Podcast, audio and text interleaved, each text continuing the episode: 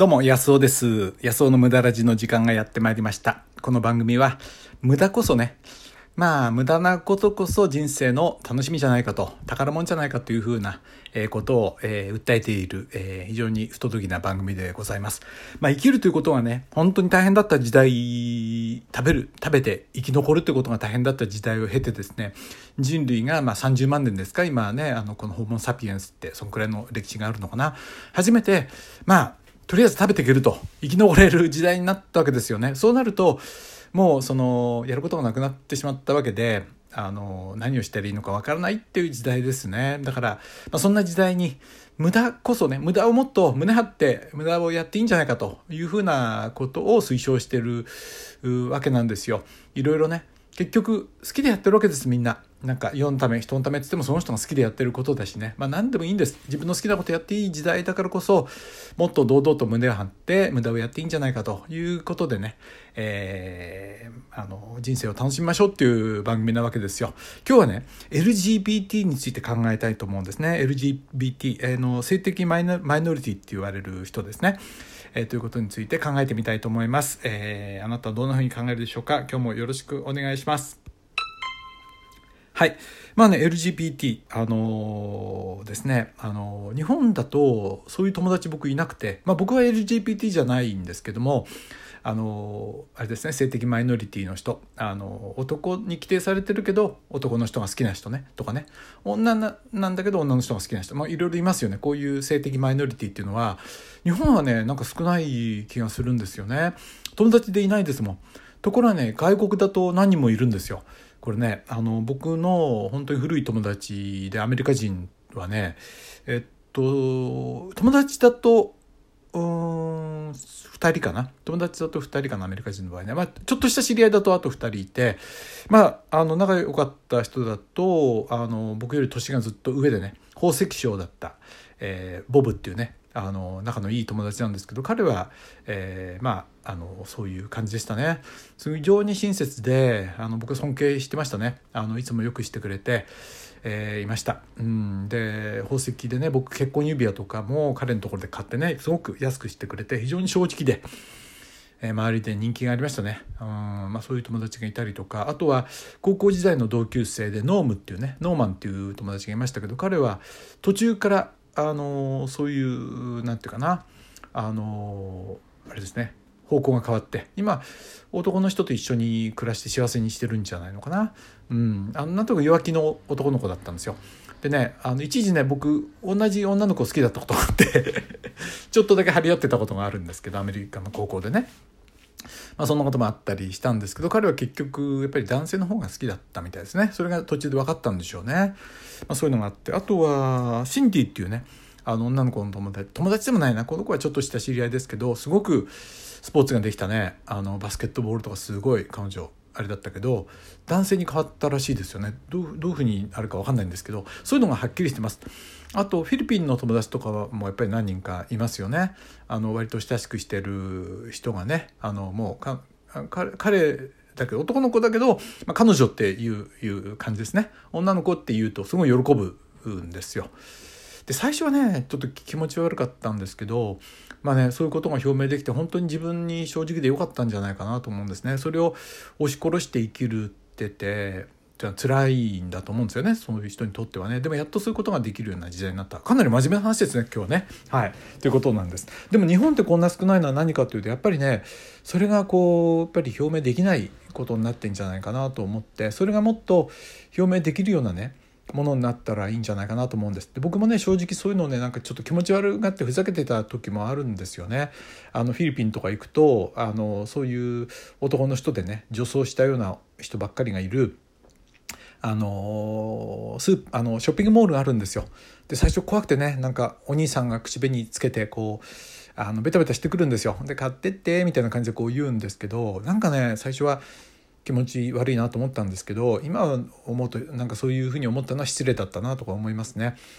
あとポートランドとか行くとね、アメリカのポートランドって行かれた方いるかもしれないですけど、割とそういうのがすごくはっきりとこう表明できるような文化圏だと思いますね。あのアメリカの中でも特にあれじゃないかな、非常にそのそういう、えー、リベラルなリベラルっていうのはどういう感じかっていうと、そのなんていうかななんていうんだろう、リベラルっていうのは、あ、リベラルってどういうことかっていうと、自由と民主主義って成り立たないじゃないですか。だってみんな自分に好き勝手やったら、民主主義っていうのはみんなの意見を大事にしようってことじゃないですか、ね、みんなの方にウェイトを置いて、平等とかね、いう方にウェイトを置こう。で、自由っていうのは平等じゃなくてもどんどんいいんだと、いや、あの金持ちになれる人はどんどんやっていいし、あの自分のね、えー、力を発揮することの方が大事で、他のことを気にかけるよりもその自由というものを大事にしようというわけですよね。で、あのー、平等だとか民主とかっていうのはそうじゃな、そっちをブレーキかけて、自由を少しブレーキかけても周りのことを考えた方がいいんじゃないかっていうね。で、リベラルってこの後者ですよね。こういう人が非常に多いので、あの周りを気にかける感じがすごく出てて、あのポートランドに行くとね、僕はいっかいしか行ったことないですけど、ですからまあ見たところ男の人だけど、非常にその女っぽく感じで優しいような店員さんとかね、とても多くて気持ちが良かったですよね。店員さんとかとてもいいんですよ。あのこう人当たりがいいんでね、うん、ひげとか生やしてんだけど非常に優しくてね、うん、だそういうのにもっと慣れた方が、そういう人はやっぱいるわけだから。でも知らないとね、気持ち悪いとか思っちゃったりするからね、良くないんじゃないかなと思います。だから日本人でね、あのそういう友達欲しいな、僕な。なんかそういうことが自分をまた成長させてくれるような気がするな。うん、なんかね、そういうそういう友達とまた仲良くなれるとね、自分がより一個なんか自由になれるような気がしますね。誰かいますか エルジービーティー の方ね。あのぜひメッセージ、えー、もらえたらと思います。あのこのコメントのところからね、あのー入れていただくと私の方に届きますからね。あの、えー、本名じゃなくて大丈夫なんで、ラジオネームで書いてくれたらいいと思うんでね、ぜひそんな議論もできたらいいなと思いますね。うーん、そうだな。そう、あのボブの場合にはね、最初に出てきた宝石商の場合には、僕よりもいくつぐらい、さんじゅっさいぐらい上だったね、年がね、さんじゅう近く上で、本当に学生時代からよくしてくれて、まあ、車乗るとね、手とか握られちゃったりしてたんだけど、まあ、僕はそういう興味ないからってんで、えー、こうね、言ったらそれ以上こう変なことしないんでね、あのー、大丈夫。やっぱちゃんとした人ですからね、あれなんだけど、うん、そういうのは僕をこう社会、世界ってものを知るね、非常にその僕を成長させてくれたんじゃないかなと思います。そう、あ、だからね、これ言えますね。なんかちょっと気持ち悪いとかってなんか思っちゃった時って、もしかしたら自分を成長させるあのすごくチャンスなんですよね。嫌なことがあったりしてね。そうそう、あ、今あったな。僕のオンラインコースで、うん、あの僕オンラインコースって言って健康についてのねオンラインコース作ってるんですよ。 Udemy ってところでね、 Udemy っていうところでオンラインコース作ってて、この間ね最低のいちっていうねレビューが入ってショックだったんですよね。でも考えてみたら、あ、こういう考えの人がいるんだっていうね、僕とは違ったこういう考えの人がいるんだってことを知るのにではよかったんだな。うん、本当は次のいちにちぐらいね嫌な気分でいたんですよ。なんか嫌な感じとかって思ってね、うん、じゃあ嫌な感じとか気持ち悪いっていうのはもしかしてすごい成長のあれなのかもしれないな。はい、そんなことを考えました、まあ、エルジービーティー からね、あのー、思いつくことは全然違ってきましたね。成長っていうことなのかもしれない。だからこれ別に エルジービーティー に限らず全く知らないもんって自分を成長させてくれるね、いいもんなのかもな。逆にそれをね否定していくと、うん、なんか孤立を高めていくのかな。はい、そんなことを考えました。そうそう、なんかねやっぱりそう、あのー、ある程度リベラルな考え方も大事だよね。自由の方だけ大事にしていくと自分だけってことになるじゃないですか。ほんと他の人への理解ってものが足りなくなるからね。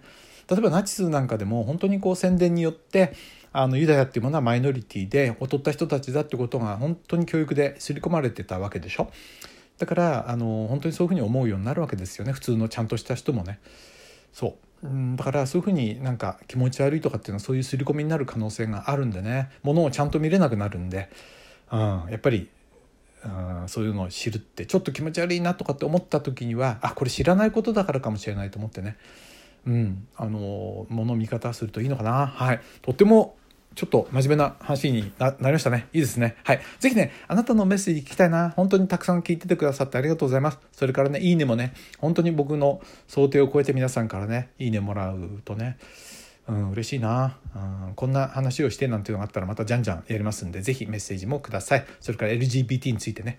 告白でもいいし、あるいはそのなんていうんだろうな、僕はこう思うよとかっていうメッセージもぜひ送ってください。えー、安尾でした。今日はね エルジービーティー について考えてみました。あなたはどう思いますか？どうも最後まで聞いてもらってありがとうございました。どうも。